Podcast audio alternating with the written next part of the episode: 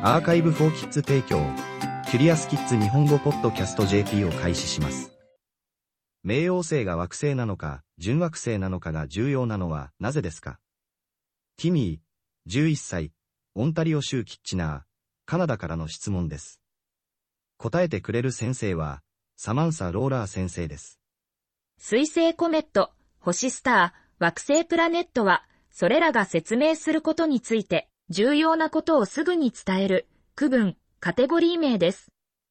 私たちの太陽系は、太陽、太陽の周りを周回する惑星、及び太陽または惑星の周りを周回する小天体で構成されています。小天体というカテゴリーは、主に軌道の形状とサイズに応じて、さらに小さなカテゴリーに分けられます。1801年、天文学者たちはセレスを発見し、それは当初、惑星として分類されていました。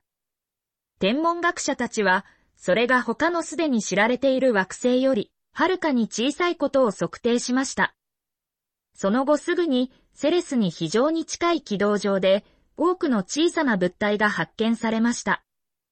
これらの小天体は小惑星、アステロイズに分類され、それ以来、小惑星帯、アステロイドベルトで数十万個の小天体を発見しました。チャプター1新しい発見太陽系のさらに外側にある小天体についても、同様の発見と再分類のプロセスが起こりました。冥王星、プルートは1930年に発見され、何十年にもわたって太陽系の9番目の惑星と呼ばれていました。しかし、天文学者たちはすぐに、冥王星が他の8つの惑星とはかなり異なることを知りました。それは傾斜した軌道上にあり、他の惑星よりもはるかに小さいのです。何年にもわたって、天文学者たちは冥王星の軌道を横切る、ますます小さな惑星のような物体を発見しました。これらは現在、カイパーベルトオブジェクトとして分類されています。それは、冥王星が惑星よりもカイパーベルトオブジェクトのカテゴリーにうまく適合するかもしれないようにますます見えていました。2005年に冥王星よりもさらに重い新しい天体、エリスが太陽系の外側で発見されました。これにより、天文学者たちは、エリスと冥王星の両方が惑星であるかどうかを検討するようになりました。天文学者たちは、国際天文学連合が2006年にそれについて評決することが十分に重要な決定であると考えました。天文学者たちは、冥王星を単純な古いカイパーベルトオブジェクトに降格させるのではなく、準惑星、ドワーフプラネットと呼ばれる新しいカテゴリーの小天体を作ることを決定しました。冥王星とエリスは両方ともこの新しいカテゴリーの一部になるでしょう。チャプター2惑星がどのように形成されるか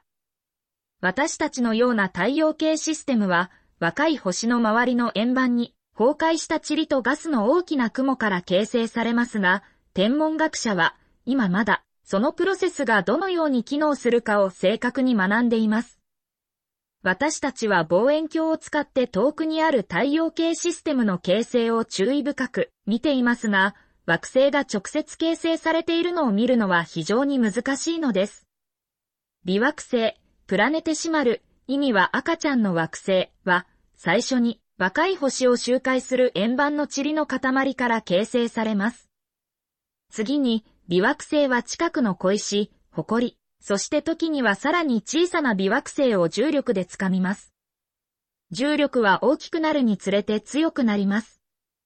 直径が数百キロメートルになると、準惑星の定義である丸い形に自分自身を引っ張るのに十分な重力があります。準惑星を含む太陽系の小天体を測定し、それらをコンピューターシミュレーションと比較することは、太陽系がどのように形成されたかを確認するもう一つの方法です。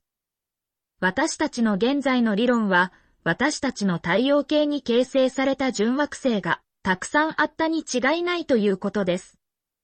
小惑星帯にあるセレス、そして冥王星、エリス、その他の約12個のカイパーベルトオブジェクトは、準惑星のカテゴリーに入るのに十分な大きさです。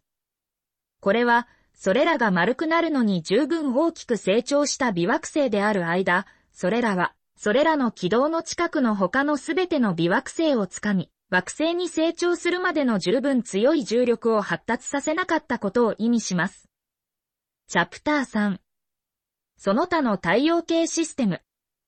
天文学者たちは現在、他の太陽系システムの惑星である5000を超える太陽系外惑星を測定しています。そこにある準惑星を測定することは非常に長い間できないでしょうが、私たち自身の太陽系で見つけたものは、惑星が宇宙の至るところでどのように形成されるかについて、私たちに教えることができます。キュリアスキッズ日本語ポッドキャスト JP を終わります。この記事は、クリエイティブコモンズライセンス CCL の下でザ・カンバセーションと各著作者からの承認に基づき再発行されています。日本語訳はアーカイブ4キッズの翻訳責任で行われています。ウェブサイトでオリジナルの記事を読めます。